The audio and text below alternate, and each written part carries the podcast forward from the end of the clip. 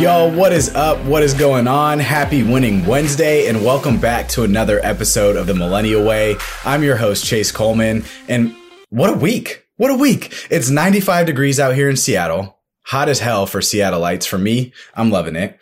My boy Howard, I got to see Howard Akumiah last weekend going out to Las Vegas. I'm rocking my locker room shirt, not only for Howard, but because we have an amazing guest, Adam Taylor, coming on today to talk a little bit about the UK, the perspective of the UK coming in or looking at America. We also have him talking about the NBA and other things that he has going on, but it's a very, very inspiring story. So before we even get into that, I have to give a quick shout out to my boy Howard Akumiah.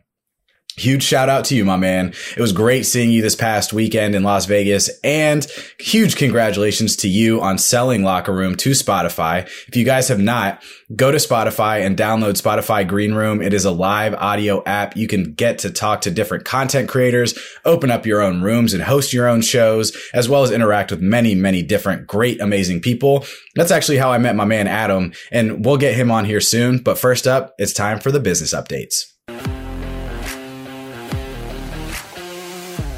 So first up for the business updates, we have business leaders embracing Juneteenth. Well, at least that's what LinkedIn News called it. I don't necessarily agree with them because they talked about how Nike, Target, JCPenney, and many more companies were embracing last Friday as a holiday for workers. And yes, this was before Joe Biden, President Joe Biden, signed the bill making it a federal holiday. But my question to all these companies is, how authentic are these actions? As as a black male, as as a person of color, we're used to seeing symbolic things come into play when it comes to helping us celebrate. But at the end of the day, is this actually going to do anything that's actionable? I have a fact for you guys. Black workers' median annual pay is still about 30% lower than that of white workers, according to a new McKinsey Global Institute report. Now, if wages were equal, black Americans would have around $220 billion of annual, of additional annual income per that report. So the good news that we get from this, Juneteenth is a federal holiday. Next up, we have stop saying sorry. Now, you guys are going to be like, stop saying sorry. What are you talking about, Chase? Now, guys, this was an opinion piece on Thrive Global that argued that we need to stop over apologizing. Deloitte's chief well-being officer says that too many apologies weaken the sentiment and also makes us appear way less confident. Now, my advice to you is to think about why you're apologizing first. Was it really that big of a burden to that person? Was it really actually out of your control? What I would do is I would acknowledge my mistakes and move on like we should as adults. Practice being less apologetic and your confidence will inevitably increase. And then lastly, we have Colorado, Coloradans need not apply. Hmm. What the hell is that? There's a lot of crazy stuff going on in Colorado. Well, Colorado passed a law requiring that companies um, post their pay ranges on their pay on their sites for Colorado residents. Now, this includes remote work. So basically any company that could hire a Colorado resident. While this would seem like a bill that citizens would truly enjoy, there's been major backlash from companies. Now remember, this law is aimed at reducing the gender gap and opacity around pay. However, many employers are including disclaimers and postings for remote jobs that say residents of the states won't be considered. And when I say the states, I meant Colorado. That's a big yikes. So now that we're done with our business updates for the week, let's get our man Adam Taylor in. I have my man Adam Taylor here with me, who's coming in all the way from across the pond. When I think about how far away we are, Adam, like it's really, really, really far. Like we're literally on opposite sides of the world because I'm on the very farthest coast you can be on on the west, while you're all the way out in the UK. And I just think it's super dope that we actually met virtually through the locker room app and started talking about basketball and then culture. And I mean, when we met, it was a very difficult time, I would say, for everybody as we were going through 2020, the COVID pandemic, and just hearing your experience over in the UK versus my experience out here in Seattle versus you know experiences from my friends who are in New York, DC, the Midwest, and and places of that sort really kind of helped us, I would say, grow a bond over that time to now where I mean, we were just chatting right before you hopped on here, and I was like, shit, I got to start, I got to hit record because we got to start going. But first and foremost, Adam, thank you so much for joining us. How are you doing today? I'm doing well, man. I'm doing well, and it's my pleasure. Thank you very much for inviting me on. Uh, first COVID vaccine jab today, so my arms that a little bit huge. sore. um, yeah, some dude who had it like had a bad reaction at the time, and Mm. um, the panic, my panic levels went from completely calm to oh my god, why am I letting you do this to me in like yeah, 0.2 no, I understand seconds? that. And uh, but it's all good. I mean, it's a bit sore, but I'm alive, and that's all you can ask for. Yeah, that's awesome, man. Well, congratulations. You got the second one coming up, I'm sure, in a couple weeks. August, dude. Oh, oh, oh, wow. August. Okay. Yeah, I don't know why, but uh, that's just the way it is. That's just hey, that's just what they tell you, right? I've just Yep. when I went and got my my first one, I felt like uh like Mike Tyson came and kind of hit me in my shoulder. That's Like exactly how I feel right now. I was it was tough to sleep a little bit, like rolling around was hurting a little bit. But the second one, when I got that one, man, I was I was very fatigued. I got like the chills the second day, but it was wild because I it was like a 24 hour thing. And then the next day I woke up and shit, I hadn't slept like 15 hours, I don't think ever in my life. And I woke up feeling refreshed. I woke up feeling great. And it was like one day of being down. And then the next day I was up and I was good to go. So I, I mean, I'm happy for you. Congratulations on getting that first one. And I mean, it's just a matter of time until things like continue to start progressing, right? I mean, how are things out out there around your your way? Are things kind Honestly- of open? Are people able to do things curfews? Like, what's that look like? So we we went through like um like the full lockdowns where no one was allowed out, uh, like unless you needed groceries and whatnot. Mhm. And they've started to ease that, and they've done it in four phases. So the first phase was you could see friends and family outdoors. Okay. Second phase was you could have up to six people in a household. So, like me, my wife, my daughter could go visit our parents. Mhm. Um, and then it was like, hey, you can do pretty much anything you want now, but you need to wear a mask. Okay. And then the fourth one is meant to be in two more weeks, where it's just like life is back to normal. Um, do what you want to do. That's but- awesome. They've we've got these variants, like these mutant strains that have been found here, Mhm. um, and they're really bad. And it looks like the vaccine isn't that great against them. So Okay. um, I've got a feeling we're actually going to go backwards again now. yeah. Um, but I'm that- sorry. That sucks to for hear. me, but- it's like I- I've always been a big believer in whenever you get a setback, the next time you come back, you come back stronger. So um, I'm just like like, yo, if, if we need to have that setback, then I'm completely fine with that personally Mhm. because this isn't the forever problem. This is a just right now problem. So deal with what's in front of you. And then just, uh, you know, things will work themselves out eventually. I like that. I really like that perspective, Adam, because it's it's taking the the shit, let's just call it what it is, the shit that we've been going through for the past year and some months and saying, you know what, while it sucks, it's only a temporary problem, right? Like just like in in growth in general, you go through temporary pr- pain in order to progress. And typically that's when you see the the skyrocket in your career in your life and something personally for you. And i really like that uh, that perspective. And i guess my next question for you comes off of that saying how was 2020 and going through covid and going through those lockdowns for you personally? Like we don't have to dive all the way into like necessarily the feeling part but like for you working through you know the celtics blog and following the nba and covering the bubble and then covering all the way over to the new season how was that progression for you that helped you kind of continue to have that perspective on on this entire pandemic where you're like i it's a setback but we're just going to have to take this minor setback for a major comeback honestly, man, when I give this answer, I feel ridiculously selfish. I feel very much um I feel like I'm rude to even say it because of how many people have lost loved ones, how many people are still suffering. But for me, as an individual, this was one of the best years of my life.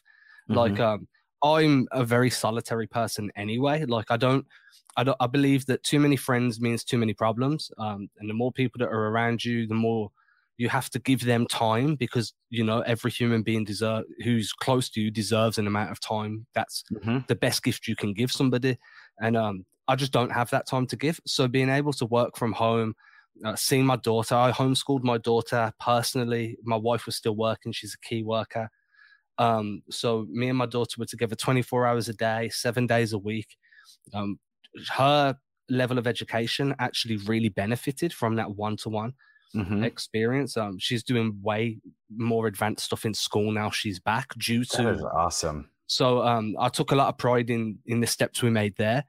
Uh, Mhm. I was I, I I was able to kind of double down on the basketball coverage. I could watch more games. I could write more articles, produce more videos, what read more and learn more because I didn't have to commute to and from work. I was working Mhm. remotely. So as an individual, um, excluding everything that happened to everybody else, like for me personally, it was actually a really good year. Yeah. Um, but I understand that there was a lot of a lot of trash that went on for other people in the societies and families. So I try not to be like, hey, this year was fantastic. What are you on about? Because mm-hmm. I understand that that's a very individual experience for me. Yeah, no, I, I appreciate that answer, Adam, because like you said, I, I had a very similar experience going through this past year. Um, you know, I'd say the worst thing that might have happened was my dad got COVID, but he beat COVID, you know, and it was it was scary for a very short period of time. And then we got through it, he beat it. And then next thing you know, like I was back onto everything else that I was doing. And for this year, it kind of it taught me a lot about myself. I learned a lot about myself. I started learning more about mental health, my own mental health, how to take care of myself and what I needed and what I wanted kind of in within this life that I'm living. And for me, I would even say, you know, I would agree with you that it was a fantastic year for me, excluding all of the other things that happened, you know, outside culturally and within society, seeing everything that happened. And it's like, I empathize with everybody. However, that was not my reality or my experience because I just, I, I was not within that I, just wasn't living that at that time, right? That was that was a specific reality for certain people, and we did, and we protested, and we we pushed for civil rights and human rights and things of that sort. But from a career standpoint, from a understanding myself standpoint, from a personal standpoint, like I agree with you wholeheartedly that for some of us, this was a good thing to happen for us to kind of lock down and not have to have other distractions going on and things of that sort. And that's i mean this is for another conversation but i think companies are realizing that too by allowing people to work from home allowing people to do things where they can work remotely because they realize that people are just as if not as productive if not more productive working from home than they are with all the different distractions around you know and kind of thinking about that when i look at the NBA and how they did the bubble, you know, back in 2020 and now they're back to to having fans come in for the playoffs, which is fantastic seeing. And we've got an awesome playoff series that have been going on so far. What, What, was your view going back to the bubble, seeing it from the UK and seeing what was going on in the US? Did you see it kind of similarly, where it was like, oh, okay, like if we had, you know, similar leagues, which you guys do, have, having the EPL and then also many other football leagues. What was kind of your perspective on looking at it? Like, were you kind of like, oh, this is awesome. I'm I'm just glad that basketball is back, or did you think that it was kind of like what? I'm just I guess I'm just asking like what was your perspective on that? Yeah, I mean, my original perspective was um, this is gnarly. Yeah, like um, I was just like, you're asking people to put their lives at risk for our entertainment. Mm-hmm. And um, I understand, like for me personally, with no basketball, I do feel kind of like I don't know what to do right now. Yeah. But I understand that you know that's your job you, i understand your job is there to play basketball and it's so people can enjoy it and watch it but you're still human humanity always should come first that aspect should come first and i remember speaking with a few players and um, some of their family members that you know you get you build up your contact list and um, a lot of them were like they're not sure what to expect they don't know if they want to go they're a bit mm-hmm. concerned um, but obviously it went ahead and i actually think it was a resounding success yeah. in terms of how they limited um, COVID actually infiltrating the bubble and how they managed to keep everybody safe and healthy. And I know that coaches have since come out and said that, hey, it was actually one of the best environments you could possibly be in for basketball. Mm-hmm. But then you have the other aspect where it's the mental stress where there's no off switch from work, right? Like you're basically at work for six to 12 weeks. Yep. And there's no, you don't go home. And I understand for me, it's like I know a lot of people, I saw a lot of people say, hey, they're paid a lot of money and they, they should just do what they're told. But I don't care if you earn $50 or $50 million, you need that time away from work mm-hmm. to be able to be 100% bought in on whatever it is you're trying to achieve as an individual or as a company or an organization. So I think for me, that was the bit that stuck out to me the most was how are these guys going to cope with this mentally? And that was my biggest question going in and mm-hmm. all the way through the bubble. Yeah. And what would you say is your response to how some of the guys have responded mentally? Do you think the NBA did a good job responding to them, to their responses about the mentality and, and the mental health things that they went through while they were in the bubble? Or do you think that the NBA kind of brushed it off and said, well, guys, you know, I'm, I'm sorry if you played in the finals, but three months from now, we're going to start the season back up? Yeah, I mean, from what I've read and heard, there was opportunities to have therapists, and you could have R and R. They had masseuses coming in, and mm-hmm. there was ways to unwind and relax mentally. But obviously, once you got to the point where your families, certain members of your families, could join you in the bubble, I think that alleviated a lot of the stress for these guys. Yeah. Um, I do think that the way they ramped everybody back up so quickly and put games so close together, so there's very little recovery time.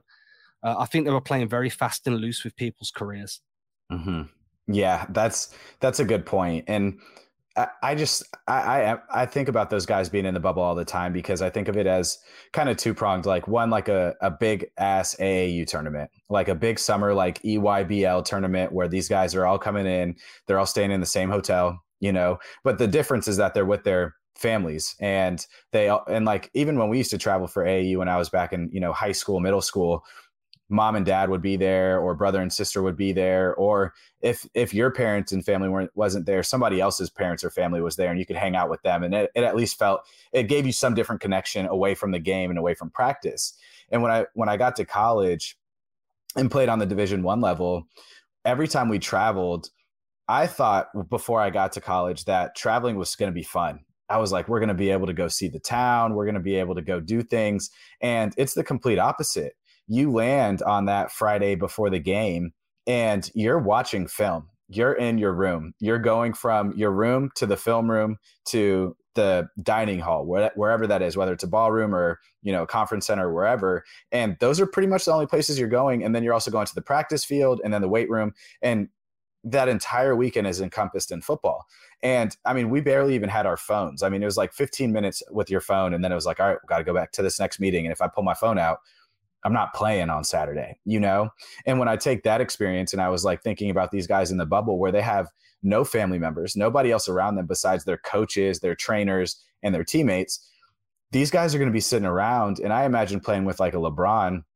And he calls me, he's like, Yo, Chase, what are you doing? And I'm like, I'm playing 2K. And he's like, Why aren't you watching film? We got game seven tomorrow, you know? We, this is this is crucial. We got to win this game. And I'm like, yo, I just got to decompress for a little bit. While you were drinking wine an hour ago, I just need to play a little bit of 2K. And, and I could I could see it and hear it now because I had teammates and coaches and trainers of that sort who would be like, Why aren't you watching film? Like you're guarding one of the best receivers tomorrow. And it's like, I know that, but I know exactly what he's going to be doing. I just need a little bit of a break. And that's where I really I, I agree with you, where I think the NBA allowing the the guys to bring in their families, bring in different, uh, you know, family members as well to kind of help alleviate that really helped. But let's talk a little bit more about you, Adam, and what got you into the NBA. Because as me, for me, and we were talking about this a little bit before, I was lucky and fortunate enough to be able to go to an NFL game out in London. Awesome, awesome experience watching the Seahawks beat down on the Raiders, which was fantastic. But when I went over there, it was interesting to me to meet people while we were riding on the tube, meet people while we were, you know, out just on the weekend going out in Battersea. Not, oh, we didn't go out in Battersea. We went out in uh, Shoreditch and going out around um, Piccadilly Circus and all those fun places and meeting people and telling them that they were, that we were here for an NFL game and finding out that they were NFL fans. And I was like, oh, that was so interesting and intriguing to me. And my first question for you, Adam, is going to be around like what got you interested in the NBA? Did you grow up playing basketball? Did you grow up watching basketball? Like what really got you into the NBA? And then I'm just going to take a step further now. What the hell got you interested in the Celtics? Because if you're from the States, you could pick a much better city than Boston. So, um, for me, it's like it all kind of encompasses into one. So I was never really a soccer kid. Like, okay, growing up in England, it's uh, I always imagine the way soccer is here is football in Texas, right? Like, yep. The, the, moment you're born, you're born into a family that supports a very specific team. Mm-hmm. You ride or die with that team, come hell or high water, and you you know soccer is now your life. That is just oh, the yeah. way it is. Adam, um, in Texas, when you're born, anywhere in the in the South, it, when you're born, your grandparents will typically look at you and they'll go, "Oh, he's a fullback oh, he's going to be an offensive lineman. Oh, he's going to be a linebacker. Like they start comparing you to different positions in football at, at a, as a newborn, literally once you come out the womb. And it's like, you were born to play football, son. That's exactly why you're here. And it's, it's ridiculous. but it's just, that's how it is, right? Like, and mm-hmm. it's so socially accepted. So like, um, it was never for me. Like, obviously I played soccer a little bit, like, uh, I'm not terrible. I'm a big guy, so I, have mm-hmm. I've always been one of the bigger kids in terms of height. So that was never like an issue where I wasn't good. It's just I didn't like it. Yeah. Um, and I mean, I'm I'm I don't know how old you are. I'm 33. So I I grew up before cable was really a thing. You know, like okay. we had cable, but it was never like not everybody had cable. Mm-hmm. And um, I re- we we used to have five channels, and I remember the event. I was about five, maybe six. And the one day, my mum, my mum said to me, she was like, "Hey, basketball's on TV. Do you want to watch it?" And I remember it for the rest of my life because I didn't know what basketball was. But we turned it on, and it was a, a Michael Jordan game, and it was um, oh wow. And the way it worked was it was the TV network chose the best game of that week, and every Friday at a prime time English time, like eight p.m. Mm-hmm they would choose the best game and then they would just put it on as a rerun. And uh, I, I, loved it. I loved w- watching Michael Jordan and Scottie Pippen, all those guys. And um, it became a thing every Friday, like mm-hmm. clockwork. We'd watch basketball. Uh, I ended up begging my mum, like my mom, can you get me a hoop? Can you get me a basketball? I used to be outside dribbling um as i bought my i remember my mum bought me a book on like dri- how to become good at dribbling a basketball how to become good at the right shooting and i just studied every day um i, I live in a wet country mm-hmm. and um i used to stand outside in the rain for three four hours a day just learning to dribble learning to shoot that is every awesome. friday i'd watch the watch the game but over time, I, the, the the Bulls were becoming big. Like every, I used to go to school on a Monday, and everyone was like, "Did you watch that Michael Jordan game?" And it got to the point where it was like, man, the Chicago Bulls are almost like soccer here. If you watch basketball, okay. you have to be a Chicago Bulls fan. I was like, that's not me. Like, I don't want to be that guy. Mm-hmm. Uh, they used to have the Lakers. So we used to have four teams basically. You'd either get a Celtics game, a Chicago game. Um, I think this, I think it was the Pistons at that point in time, or the Lakers. Okay. Um, at that point in time, the Celtics probably weren't the best team. They probably like they were going through a bit of their uh, their own turmoil. And because no one ever talked to me about the Celtics, it was always, did you see the Lakers game? Or did you see I was like, right, I'm a Celtics fan then because I don't want to be like you guys are never gonna like I'm in love with this. This is like I am truly in love. And you guys obviously just see it as something to watch on a Friday, the same way you'll talk about WWE Raw on a yep. Thursday. so I'm like, I'm like, to you, it's just something to watch and talk about. To me, this is like, I, I, I need to know more. Um, and that just carried on then for about four or five years. I, I got good at basketball, uh, well, good in English standards. Um, mm-hmm. And then the internet came around, and with the internet came YouTube, and now AND1's a thing. And so I'm like, yo, this is this is dope. Hot sauce, hot sauce, the professor. Yeah, oh, dude. So like, um, every day learning how to do the boomerang, the slip and slide, uh, pull back. My street ball game got on point real, real quick. Really? By this point, yeah, real quick. By this point, I'm like 14 years old. I'm six foot tall. Um, I'm like playing against grown men. Uh, I'm hustling. Like, I'm literally hustling against grown men and winning, mm. and like making bits awesome. of money and stuff. and then over time, League Pass comes around. So now I'm like, right, I know how to play basketball. Um, I was playing like um English schoolboys level, so I was on the books for the England junior team. Um, okay. I was on the books for my city's team. Um, I played for my county as well. So, That's awesome. so I basically played like AAU and then an international version of AAU along with it. Wow. So did you guys get to travel around like from England to Spain to France, like all around Europe and get to play different countries? So the like way that? it worked was it used to just be a tournament and I only played the one year before blowing out my knee. Sorry if you can hear Oh man. No, it's um, okay. But um, we played in England and we played Ireland, Spain, Turkey, Italy, and the USA. Oh wow! And, um, we got whooped every game. But still, the experience there. I mean, yeah, but like that gave me a real big understanding on like um how a box score doesn't necessarily equate to how a player's performed. And mm-hmm. it was that sort of thing that really got me interested. And then League Pass came around, and I went down that rabbit hole of becoming a massive Celtics fan. And but basketball's been in my life since I was about five or six, and uh, it's just always been something I do every single day. That's awesome, man. And I think I think you fit right in with the Celtics fan base because when I growing up in Atlanta, I think you can understand how how the hatred between Atlanta and Boston sports are. Not just between the the Hawks and the Celtics, but between the Falcons and the Patriots, the Braves and the Red Sox. I mean, it's it's ingrained in the culture. And I didn't grow up being an Atlanta fan. I didn't like the Braves growing up. I didn't like the Falcons growing up, and I didn't like the Hawks growing up, even though my dad worked for the Hawks. Um, we were Spurs fans. We were my dad was a Titans fan. I like the Chargers. Um, and then for baseball, I I just couldn't care less. But one thing that we always held true was ABB, anyone but Boston. And my Boston, fr- my friends who are from Boston, who are Boston fans, always loved wearing their Celtics shirts to to school, loved wearing their pa- Patriots shirts to school, loved wearing anything that supported Boston, and they loved kind of standing out from the rest of everybody. And I think that's kind of exactly what you were saying. Was it was like I needed, to, I wanted to stand out, and because everybody was only talking about the three other teams that were being shown, I'm going to take the Celtics, and I think it's really cool because I, I I don't hate the Celtics to be honest. Like I think the new age Celtics is actually a really cool and fun team to watch. And also Jaylen Brown went to high school like 15 minutes away from where I grew up, so it's fun to see him thrive, except for you know his past injury.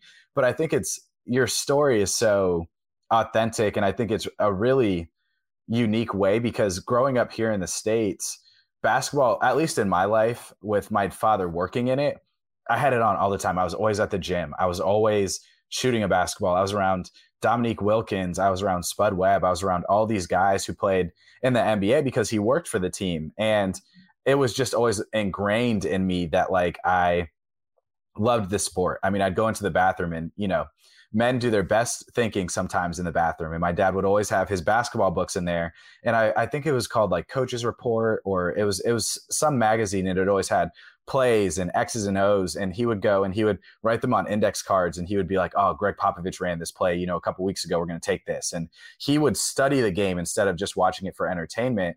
And I always thought it was an interesting and unique. Yeah.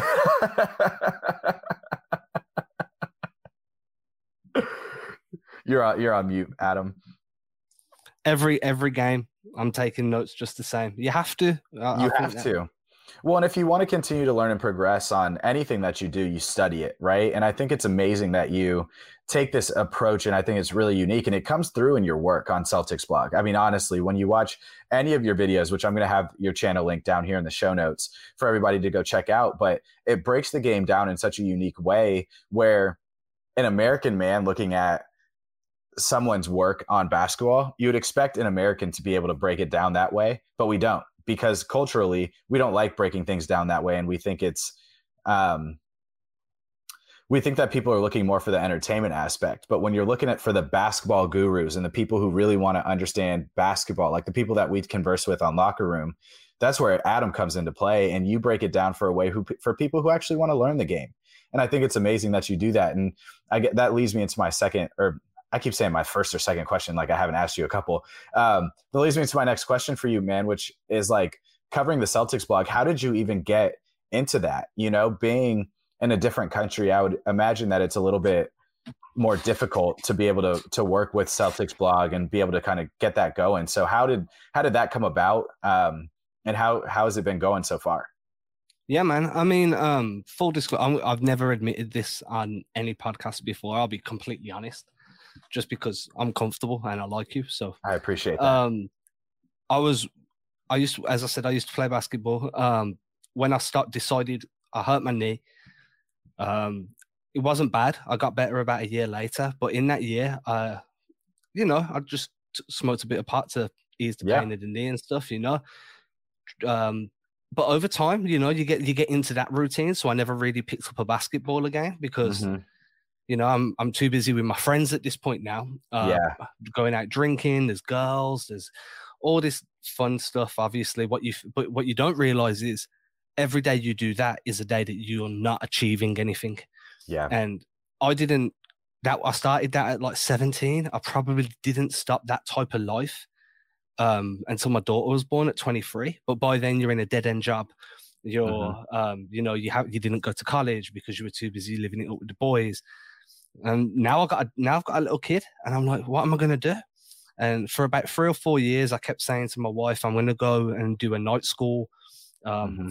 But I'm still chilling with the boys. You know, I put my daughter to bed. My wife, my fiance at the time was like, go out, see friends, do whatever. And then one day I was just woke up and I was like, do you know what? These friends are no good for me. Like, um, one of my my closest friend moved away when we were 21 and he moved to LA because he, um, his dad lives there. And he was like, "Yo, I've got to get away from this circle of friends." Like, yeah, he was like, because we're we're all really good friends, but we're not good for each other. So um, one day I just woke up. I was about 28, and I was like, right, that's me. I need to do the same thing. Mm-hmm. So um, I enrolled. I, I, had to sit some exams. I enrolled at a university on a night class. Night class, doing it part time because I had to work in the day to obviously provide. Yeah. And then um, you know, I, I felt like it was like work and then study, work and then study, work and then study. I kicked all my friends to the curb because now I, am focused on becoming a role model to my daughter. You know, she's going to mm-hmm. be by the time I graduate, and I'll explain why, she's going to be 13. So she's going to be at my graduation. She's seen me come home from work and open textbooks, you know? Yep. So to me, that holds so much more value than anything else I could have taught her. Mm-hmm. Um, and she's actually, and uh, she's learned it through witnessing it rather than me just being like, well, when I was, you know what I mean? Yep. Um, but I got to about 30 and I said to my wife, I was like, um, yeah, I'm not enjoying this degree. I, I, feel like I'm coming home. I'm seeing you in the. I'm not doing anything. I, have always done combat sports, so like I was going to. I do Brazilian Jiu Jitsu and Muay Thai, so I was going to the gym and stuff. Mm-hmm. But I just needed more, and um, I was like, I'm just gonna start writing about basketball just as an outlet. Do you know what I mean? Like, um, yeah. so I created some little blog. Um, no one read it, dude. Like, literally, I was, I'd be lucky if ten people a month clicked onto a link I tweeted out. No one knew who I was. No one cared who I was. Um, but over time, that started to slowly people started to read it. Yeah. And then the next thing I know, somebody's like, "Hey, do you want to write for us? And we'll give you a little bit of cash for doing so." And then that snowballs then, and the same thing. You start a podcast, no one listens. Over time, you earn a little bit of trust in a small listener base, you know, 20, 30 people. Mm-hmm. And then you start learning the aspects of social media and social media marketing and how to position yourself to be in a, a place and time where people might click on a link and you start to get 100 downloads, 150, 200.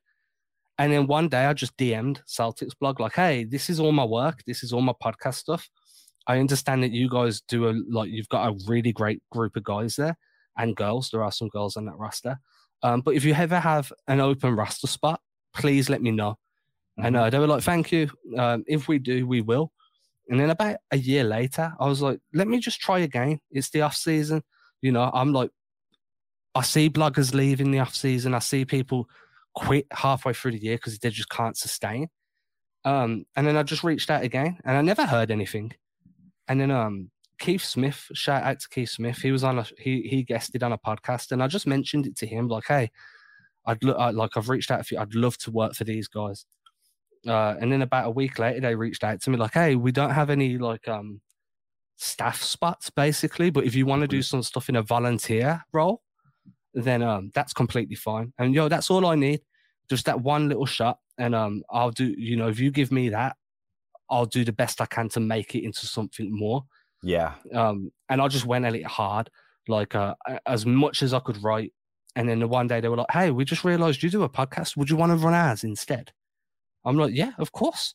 So, you know, I picked that up, um, grow that from like 100 listeners an episode to a few thousand an episode. Mm-hmm. Uh, and then one day they just reached out, like, hey, there's a staff opening up. We think you're really deserving. Do you want to?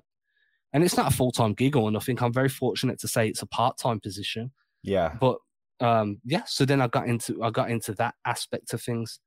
So I don't know if that answers your question, no, but that's that kind answers, of the journey. That's awesome, man. I mean, I think first and foremost, your your daughter is lucky. She is very lucky and fortunate to have you because I have a similar experience to your daughter where my mom went back to school when I was in middle school. So out here I was I was around the ages of like 9. I was about 12 to 14.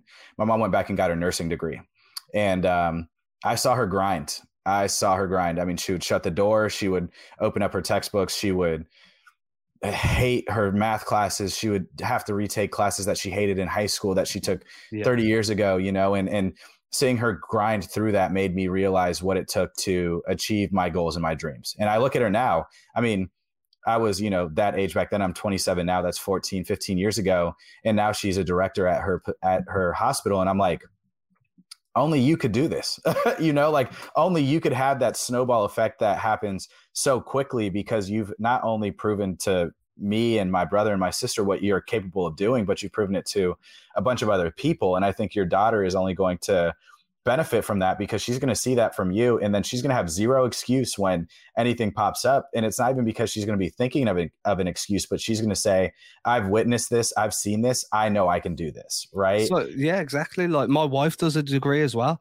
Like mm-hmm. um same same principles you know we met young. I've been with my wife since we were since um i was 20 so i've been with my wife since she was 18 that's um, awesome you know what i mean congratulations so like 15 man. 16 years um and it's like yo, she witnesses this. So my little my daughter now will witness me go to work, come home, study, work until 2, 3 a.m. doing the basketball stuff and be back up at 7 a.m. to go and earn money, the real job. Yep. Uh, but for me, that's such a good way of instilling the the right type of values, you know? Mm-hmm. Um, you, you you work in the day. If you have to work for someone else, that's fine. Do that, but always make sure you're working to get out from underneath that yeah. in the future. You know, because for me, like I've got this real big thing about working for an employer. For some people, it's completely fine, and everybody's built different. Everyone's wired different. I try not to let the Gary Vee's of the world get too much into my head. Yeah, you know, because everyone wants to be an entrepreneur, and everyone like that's not me. Like my my outlook on it is, I don't think I should allow, or I sh- yeah, I don't think I should allow somebody else to tell me what the value of my time is worth. Mm-hmm. That's a non-renewable resource. Every moment I give you, I don't get back. So for you to tell me it's worth ten dollars an hour, twelve dollars, that's not good enough. I want to be able to say, right, the universe is going to tell me what my time's worth by me putting the work in and seeing what I can get back out that way. Yeah. So um, that's the kind of outlook I build. That's why when the degree I started was um a computer science degree. Mm-hmm. Because it makes money, you know. You get yep. you get a STEM degree, you make real money and then I'm doing this basketball stuff. I start to get player interviews. I get credentials. Like, hey, if you're ever in America, you send us an email. You get press passes. So I'm like, yeah, I don't want to do computer science no more. Mm-hmm. So um, I phoned the university, bargained with them, had to sit an exam. Uh, they let me carry some of my credits over, so I didn't have to start fresh. Hallelujah. And, um, they were like, "Yep, right. You can do a creative writing degree and ju- creative writing and journalism degree. Two years left on it. So where I would have graduated in 2022. Now I'll graduate in 2023. And I'm like, okay. yeah, that's fine. I lose a year, but now I'm not chasing the money. I'm chasing the freedom that comes with being happy. Mm-hmm. And I don't need the cash, you know, as long as there's a roof over my head and I'm not on the poverty line, I'm to be cool. Yeah. Um, and that's what I try and instill in the little one. Like money's great, and the world will tell you that you need to be rich to be happy, but um, the world's lying like there's so many different ways you can quantify yourself as rich. Mm-hmm. Um, money to me should uh, is not a driving factor whatsoever. I like that, Adam. And I think I was having a conversation with a man on an airplane. This was maybe about a month ago. And he had a long career in the US Air Force and he did very, very well for himself. And I remember asking him, like, what was the best experience that you ever had? And he said, retiring. And I was like, but what do you mean retiring? Like, I get it. Most people don't enjoy working and they look forward to retirement. And that's a very, like, you know, I would say people older than than our age range, like that's a lot of their mentalities. But when I asked him, I was like, why retirement? He was like, because it was enlightening for me that I could actually do something that makes me happy. And I was like, well, what do you mean? And he was like, I made, he was like, Chase, you may make shit money when you first get into the, into the, um, Army and Air Force and the Navy, but it can be a very lucrative job over the years when you put the time and the work in. But he was like, there were moments where I was working on my, I forget what like side business he was doing. I think he was like baking or something of that sort. And he was like, and my entire life, I've always wanted to open up like a restaurant and just be able to like serve people. And he was like, I don't even care if I make money off of it. I just want to be able to serve people. Like we can make just enough profit to pay everybody, just enough to pay myself a little bit. And he was like, but that's what I'm working on right now. And he was like, it's frustrating. It's, you know, it, it's difficult, but at the same time, I'm, I'm living my dream every day, which is building this. And he was like, and that's what's invigorating and fulfilling for me. And I realized that I was rich of, of happiness, you know, months ago when I realized that I was working on my dream, no longer working on, you know, the Air Force and things of that sort. And I think it parlays into your story the same way because it's like, yes, money is great. Money's money will help help relieve things, right? There's there's a term in, in America that we use all the time of financial freedom. Financial freedom. When I was growing up, it was every parent that we ever talked to, they're like, all you ever want in your life, Chase, is financial freedom. And I'm like, uh, I kind of want a lot more than that, but like, yeah, financial freedom's great. And when I think about like finances and, and money, it's like money doesn't necessarily make you happy. I listened to this podcast by um, the Harvard Business Review or Harvard Business School. I, I love their podcast, and they have this one called After Hours, and they were talking about how money can buy you happiness, but only because it can buy you time. And the perspective that they took was that if you hire somebody to come clean your house once a month, that can buy you happiness because that's giving you that hour back that you no longer have to spend cleaning. And you can go work on your podcast go spend more time with your daughter. You can go you know to the grocery store or other things. If you you know have someone who you pay for as a therapist that's bringing you happiness because it's bringing you mental health. And there there are certain things that money can help bring i would say a certain sense of joy but when it comes to materialistic things no amount of money is going to be able to buy you some of those things. Like you were saying like gary vee to tell you that you're worth $10 $12 $30 an hour he wasn't even worth that at one point. When you when it really comes down to it when he was early off in his career starting you know vaynerchuk media and he was making zero zero dollars he was worth zero dollars an hour. And all the work that he was putting in was to achieve his dream and goal which he has you know been achieving for you know as long as i've seen him on social media over the past couple of years but for him to say that it's only in the perspective that he and the reality that he's living in today where he's making millions and millions of dollars and i don't think that it's necessarily fair to say that to other people when that's not the truth and the reality. You have to truly love it and have a passion for it in order to grind to get to that place. If if your goal is to make a million dollars, you have to have a goal and a and and a drive and passion within you to get to that place. Does that make sense? Yeah, no, it's true because like for me, my goal at one point was I want to be writing for CelticsBlog. So you do you gear everything, your actions, your thoughts towards that one specific goal. Mm-hmm. That was where my biggest mental hurdle came. Was once I got there and I didn't know what was next, I kind of meandered for a while. Like I don't, I'm just mm-hmm. doing the stuff. And uh, for me, as a mental hurdle, that became really difficult because you start asking yourself, like, especially for me, my location where I am in the world, like, how am I ever going to make this anything more than what it is now? Yeah. What like why would an American company fork out 20k to relocate me and my family to do a job an American can do with no relocation package. Mm-hmm. How do I? And you know, once you really start asking those questions, and you have, and it, it's a tough conversation with yourself in the mirror, and you're like, well, to be honest with you, they're probably not going to do that. So now you need to make a real tough decision. You need to say to yourself, right, am I going to figure a way to make it so I'm an independent kind of journalist that mm-hmm. finds a way to make enough money, set myself a baseline amount of what I need to be very comfortable, but not greedy. Mm-hmm. And, you know, and then that's now I shift my intentions towards that. And that's how what I'm going to work towards. And, uh, but when you have, when you don't have that goal or that intention and you just believe that if I work hard every day, something will come up, it doesn't work like that. You yeah. need to, you really need to know exactly what it is you're trying to achieve and then every action you take afterwards will naturally align with that because your subconscious is like, hey, this is what I need to do for this. You've already thought about this on like your higher conscious level. Mm-hmm. Now I'm going to take care of the rest for you. I like um, that. It was only about, I probably went through that struggle for about probably 12 to 14 months of really trying to figure out what that next step is. Uh, I feel like I've found peace with what that next step is now. Mm-hmm. And I'm starting, and I felt like everything since has aligned back into making that happen. And I'm That's starting awesome. to see growth there. But, um, like Gary Vee says, like it's that same thing. I don't let these entrepreneur advisors get in my head because I'm like, yo, while they're giving you the best messages, you know, take your time, try everything you can. I think their message is very humble and and it actually aligns very much with my own personal belief system in terms of achievement and goals. Mm-hmm. I just think that when these people are making these videos and talking, they're generally talking to people that want to be business entrepreneurs. They're not talking to people within specific industries like sports journalism mm-hmm. or physical therapy or I don't know, um, somebody like a baker.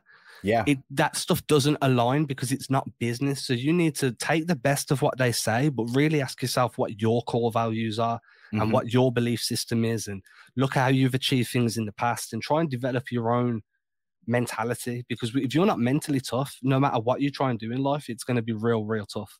Yeah, no, that's that's facts, Adam. That is absolute facts because mental toughness will take you so far, right? The reason that you are able to kind of look yourself in the mirror and say, what is next? What am I going to do? What is the reality that I'm living today? Is because you were mentally tough enough to do that. And that's something that I had to go through over the past couple of years and learning about myself was what do I want to do? And I and I say going through COVID was one of my best years was because I realized I like going out on Fridays and Saturdays and dancing and drinking and hanging out with people, but I don't need to do that every weekend. I don't. And to be frank, now that I'm getting a little bit older, my stomach can't really handle it every like barely once a week.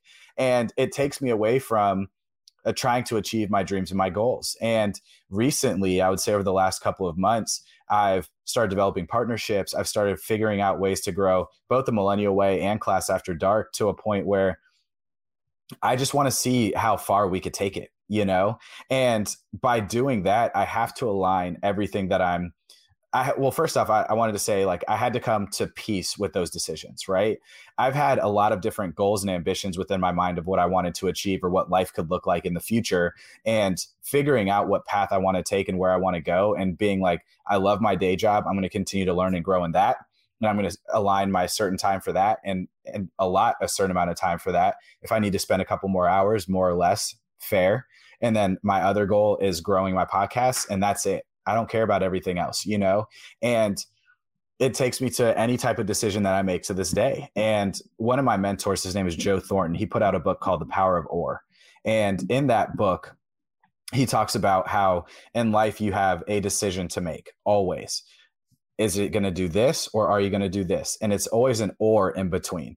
Am I going to talk to Adam at noon today, you know, Pacific Standard Time, or am I going to take a nap? it's I can't do both at the same time. I really can't. But I had to make a decision on that, right? And like you were saying, when you come to peace with your decision that you've made, then everything subconsciously starts aligning with that and you start moving in that direction. And then it's funny because all of a sudden you start feeling like things start to fall into place. And one of my um, former guests, his name is Howard Behar, always told me luck is where preparation and opportunity meet. And when you're always when you're prepared as you are and you're continuing to move through you know your own journey as i'm moving through my own journey as everybody else who's listening is moving through their own personal journey and if you are at peace with that decision and you have aligned all of the decisions that you're making with that all of a sudden things start falling into place and then you start getting lucky and then that's when careers personal growth and a lot of other things start taking off because you started making conscious decisions and subconscious decisions to help achieve your goal. And I think about, you know, Kobe Bryant, the Mamba mentality. He wanted to be the best basketball player ever. He was not going to let anything else out. He was not going to let anybody else outwork him, let alone any situation beat him from that, you know, whether it was raining outside, whether he couldn't get into a gym, whether they landed at 2 a.m. and he was like, I got to go get some shots up. And I think that by having that same mentality, and also like we were talking about earlier, taking care of yourself, it's only going to help allow people to flourish within whatever it is that they want to achieve, right? I think we all have our own vision of success and what success looks like, whether that's like being the Gary Vee's who have millions of dollars and driving these fancy cars and, and penthouses and multiple houses through different states and countries, or whether success to you means being the the show host for CNN at night, or whether it's being the local, you know, news host, or hosting the weather, you know, on a on a news channel, or owning your own bakery, or just being a baker in a in a well renowned bakery shop. Like by aligning your goals and being okay with the decision that you've made to go after that goal, I think it then allows you to have this work ethic that just kind of takes you to that next level, which allows you to kind of show your mental strength and then just keep continue flourishing. I completely agree. I think that what the best thing I can kind of speak on from experience is you have your end goal, but you've got to give yourself those micro goals, mm-hmm. those very achievable, very easy to reach little, just little moments of satisfaction to reinvigorate that enthusiasm and that drive, you know? Oh, yeah. So, like, every year I'll do a timeline of January to December with an end of year goal and uh, to be honest with you, I never really care too much about hitting that end of year goal. Mm-hmm. My focus is on hitting every single micro goal because those are the more achievable. And even if I end the year without achieving the end of year goal, if I've hit Mm-hmm. the micro goals, well, I'm in a much better position than I was 12 months ago. I'm closer to 100%. I'm closer to where I need to be now than where I was. And I can you can be proud of that. You can look back and you can see that growth and that journey. Absolutely. Do you celebrate those micro goals? Yeah, Is every that- time. That's Every one time. thing that I, I find key in my life is that as I set these these little micro goals as I'm reaching up to my end goal, I have to celebrate them. And Even if that means I'm going to grab a beer for happy hour later on that evening, or even if I'm just hanging out listening to a Drake album, you know, or something like that. Whether it's a small celebration, it doesn't need to be like I'm grabbing all my friends and you know we're all like, yeah, Chase finally, you know, X, Y, and Z. It's not about that, but it's more about celebrating it for myself, and then that almost allows me to feel refreshed going into the next it's, it's kind of that, that next phase. invigoration, right? That reinvigoration. I'm exactly the same. I have to have those micro celebrations to go with those micro goals. Uh, you know, if I, I I like to do one if I've hit six micro goals, so six months, if I've achieved everything I'd laid out, Mhm. I'll treat myself to an expensive bottle of whiskey. I like I- that. You know what I mean? Or like last time I hit six um micro goals, my wife bought me a new Armani watch. Just like, Oh, hey, wow. I'm proud. you know what I mean? But because then you're like, yo, I want to hit my next six Yeah. because I want that bottle of whiskey or I want that new iPhone or you know, Mhm. uh, and it's exactly the same I do with my daughter. We have you you earn money every week. You have micro goals every week, and if you want an allowance, if you want to have money to buy yourself stuff, you want money to save for something you want. You got to hit your micro goals. You don't hit your micro goals, you get no allowance this week. That's the way. Yep. This, it's the way the family works. You need to achieve to earn. I like And, that. um, we- so we celebrate every micro win. Um, and sometimes, you know, I, I've been lost for 14 months not knowing, but I've still had micro goals. Mhm. Like produce, you know, even if it's just produce 30 pieces of content this month, one piece a day. yeah. You know, I what like it. I, I really like it, and, and I think it's it's admirable, Adam, because I, I that's how I was raised personally. I mean, my parents were always like, if you, my dad owned his own business, and he was like, if you want to make money, you got to work, man. Like, and you got to work all weekend. We're going to be up on Friday, Saturday, and Sunday at 6 a.m., and we're not going to get home till midnight.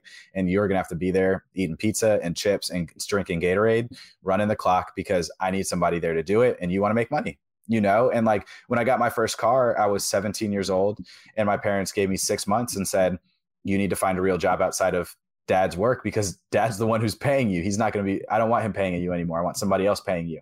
If you want to go out with your friends, if you want to go drive, you need to pay for your own gas, you need to pay for your own food. And because of that, it gave me the responsibility of my own money. It made me realize what I needed to do in order to achieve the goals that I want and kind of put a, that instilled a small little goal in myself where it was like, okay, if I want the new, I always wanted this little like Pokédex. I loved Pokemon when I was growing Yeah, up, you dude. know, and the Pokédex, you could open it up and uh, search for different Pokemons and like scan a card or something like that.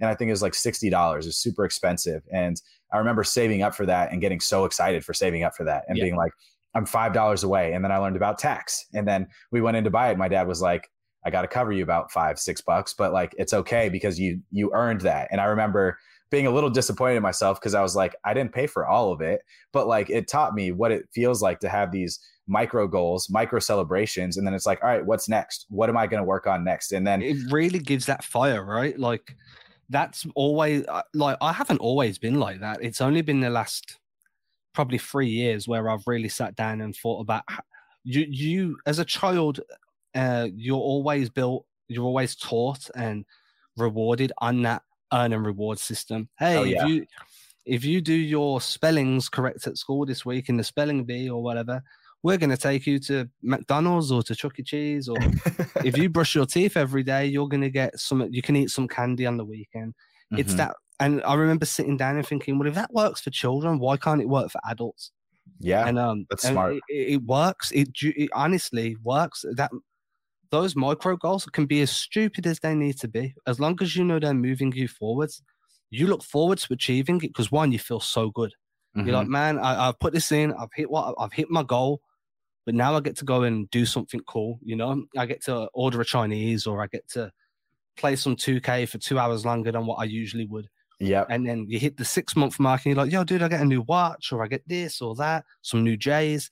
And um, that for me personally, and um, I, I recommend it to everybody, is um, it's that self reward system really it, it triggers the dopamine in your brain probably better than most other things I can think of. Oh, I agree. I agree. And I love that. And Adam, we're going to get on to my last question for you, which I have to ask everybody when they come onto the podcast. And we've been having such a great discussion here that I could have a lot more mm-hmm. questions for you, but I'm going to have to bring you back for those. But if we were to just randomly meet, I mean, shit, for the first time, I mean, we met randomly over an app, right? But if we were to randomly meet in person and say I was at a coffee shop or in an elevator and I come up to you and I'm asking and I'm telling you that I'm really struggling and I just look for one to two tips that you have to help me kind of get over a hump or continue to just move forward in life. What would those kind of one to two tips be? And they could be about anything. It could be about basketball, it could be about society, it could be about personal growth. What what would those be? Yeah, so the first one I always tell myself because I'm terrible for this. Um, obviously, comparisons the thief of joy. We've all heard this quote mm-hmm. before. But the reason that I truly believe that was I heard another quote that kind of compounded that for me, which was, "You don't know what everyone else's race is. I don't know the the, the hurdles Chase has had to run. I don't know Chase's life story where was he given a privileged advantage financially but did he have both parents at home was he in a happy family did or did he have like you know domestic violence in his life or mm-hmm. do, nobody you just by looking at someone you do not know their hurdles you don't know what their what's led them to that point in their life so you cannot compare because you don't know what drives that person all you know is what drives you and what your goals are and the way you envision a goal isn't the same way as Chase envisions a goal or Adam envisions a goal. So don't watch what anyone else is doing. If someone else is having success earlier than you, awesome, celebrate it because they'll celebrate yours when it comes to. And mm-hmm. if they see you cheering for them and celebrating them, they'll do everything they can to get you onto their level so they can celebrate you. Um, that's my biggest uh, advice that I give everybody now.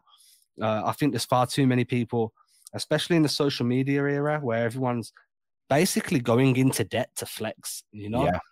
I know somebody that literally maxed out a thirty-five thousand pound credit card just to go on holidays and just take photos for Instagram. And I'm like, cool, you made a hundred, you know, you've got 20,000 followers. So you made 20,000 people jealous and you feel good about that. How can you feel good about that? Why not show these people the truth and be like, hey, yeah, okay, I made a mistake. Make people feel good knowing that, hey, I'm not going to make her mistake. She's showing me the truth that she did this for a social media glam mm-hmm. and now she's in debt. So now I, I'm learning from her mistakes. There's so much value you can have from making a mistake that if you share that with other people, now now now you're putting good back into the world and somehow some way that good's going to come back and it's going to work on you too no, so I love that. I don't just never compare yourself to anybody else. I love it. And that's I think that's something that a lot of us I'm not going to say should have realized, but needed to I'm realize this past year. Well, that's I mean, I, I we're all we all fall victim to it at the end of the day. But when it comes down to it, when you think about what it is that you're trying to achieve versus maybe what else somebody else is trying to achieve. I feel like in our societies, we're always told that you have to be better than somebody else, right? And athletics doesn't doesn't help because when we talk about like the NBA, the NFL, the EPL, any other sports league, we're talking about people's athletic builds. We're talking about, you know, things that they can't even help, like that they were genetically built with.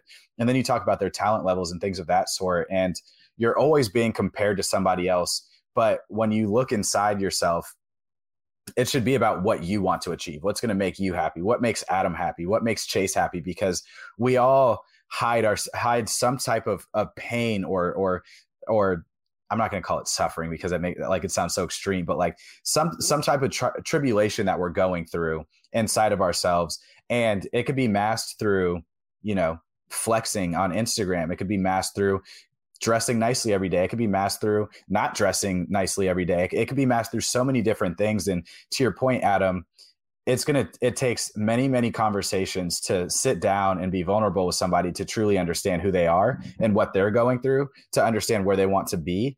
And because of that you can't compare yourself to them. I mean not any of us have a all of us are unique is is the best way to put it. And because of that we have unique experiences unique realities unique understandings of the world as well, unique perspectives. And we need to understand that we are all unique individuals and we all have unique experiences that make us to who we are today. But because of that, I can't compare myself to Adam Taylor. I can't compare myself to LeBron James. I can't compare myself to the next person who sits next to me. I can't compare myself to my roommates who sit who live live close to me because at the end of the day, if I do, it's going to bring nothing but fear, anxiety, um, self doubt, and things that are just not not good for you or your mental. Every minute you spend comparing with someone else is a minute you could be figuring out how to hit that next target or how to align everything your actions. Um, I'm terrible for it. I've had so many times where I've seen somebody doing similar stuff to me, and all of a sudden they've hit some success, and I'm like, how? What are they doing? And then I, then I sit back and I'm like, I don't know if they've been doing it longer than me. Maybe they know somebody. Maybe they genuinely just deserve it. So don't be bitter. Don't be jealous. Celebrate them because mm-hmm. they deserve it. Because they've made they've managed to achieve something that you're still striving to do. What where's bitterness going to get you? You know. So Absolutely. I, I have to sit back and check myself for it sometimes. But when I do come out and I publicly celebrate you, that is always 100% authentic because I've Agreed. made sure I've checked myself. I never want to be fake in my my praise for somebody mm-hmm. because mm-hmm. one, you can always tell, and two, I'd never want anyone else to be giving me fake love. I think everything should be authentic. Um, so it might take me three, four, five days to get to the point where uh, that that happiness for you is no longer forced, but it's now become mm-hmm. genuine. And I'll wait those four or five days to reach out to you because I want it to come from a place of authenticity and genuineness rather like than that. just saying it because it needs to be said. I like that. I like that a lot. And that's, i will end it on this kind of personal story because that happened for me over the last couple years. I've, I've, I've always kind of been kind of at the forefront from a career standpoint when it comes to like my friend group. Always kind of been the guy who was the first one to get the job, the first one to get promoted, and, and things of that sort. And then a lot of a couple of my buddies, or a good amount of my buddies, started not necessarily I would say like catching up because it's not a again it's not a race, but they started celebrating big things that were happening in their lives because it was a personal achievement. And I would it would take me a little while because I'd be like, damn, like what did they do or what are they doing that's different? But then I think about the nights where I, w- I would call them and they wouldn't be able to answer because they were working at 1, 2, 3, 4, 5 a.m.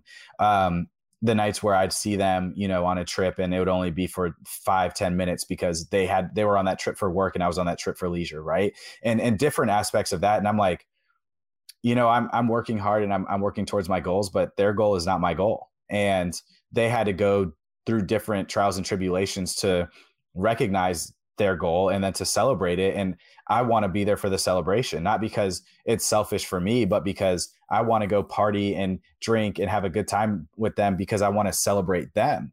And it took a, a hard look in the mirror for me to say, like, I'm being kind of selfish because I'm looking at these guys and I'm going like, and I'm getting bitter with my friends if they don't hit me back. I'm getting bitter with my friends if it takes them too long to hit me back. I'm getting bitter if they, you know, want to roast me because they need a little bit of release and I, I feel like I'm a little bit better than I than I am, you know? And it was a humbling experience going through that because it made me realize like one, like I'm only human just like everybody else. I'm no better than the next. And second, just because I've achieved certain things in my life and my career doesn't make me better than anybody else or, or ahead of anybody else. So why would I not take that time to celebrate my friends when I don't get to see them all that often because I'm working on my on my dream and my goals and they're doing the same. And we should this should be a time for us to be able to come together and celebrate and have a really, really, really good time and then be able to you know slap each other on the ass and say all right i'll see you later on the next one after you you know kick the next goal out of the park bro my best friend lives 7000 miles away in la and it's exactly the same. You know, like I, I FaceTimed him for the first time in five months about three hours ago. Um, you know, but like you don't want to like I want to. I, I the first thing I say to him is, "How's it going, brother?" Not, "Hey, dude, what, what you know? I ain't heard of you for months," because that bitterness will be what stops you getting a FaceTime for another six months. Uh huh. You know, more. I just want to know how's life going, how's the family, when when are you back out here? Uh, where are you living now? Because I'm going to be in LA soon. Mm-hmm. Like it, I, for me, it's more about those the relationships of people you choose to keep in that circle when you're trying to make moves. Those people are there for a very specific reason. but in general, like you, you have to celebrate other people, man, because otherwise, when your success comes and you look around and no one's there celebrating you, it's going to be a real lonely day. And that the work that you put in to get to there, to the point to want to celebrate, and then to not have anyone with you, that must be the worst feeling in the world, man. And I think oh, that's, oh, yeah. that to me is a scary proposition.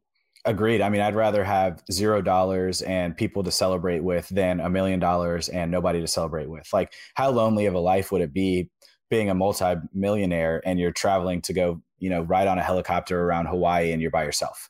You're on a yacht in the middle of the Maldives and you're by yourself, right? Like, that's not a lifestyle that I don't think anybody would want to live and nobody should be envious of because being alone, like being like lonely to celebrate, you're not celebrating. Man. A last piece of advice I'll give for everybody: learn to differentiate between friends and acquaintances. Mm-hmm. I think that's a I think that's a big big one, especially for young people. Like um, I used to hang around in a group, probably thirty of us on a night out, 30, 40 of us every weekend. Now I speak to my boy in LA. I speak to my one friend who um, lives not too far from me. And then the other people I class as real friends I've met through basketball that live in Sacramento, in Boston, in Texas. Mm-hmm. They're friends. I speak to them every day. You know, not about basketball. I want to know how was work? Have you been safe? You know, how you feeling? How, and you build those friendships over time. But knowing who's an acquaintance and who isn't really there for you, but they're there just because you're where the fun times are at, or that's what they perceive it to be knowing when to cut these people out your life and move on is a very, very important skill.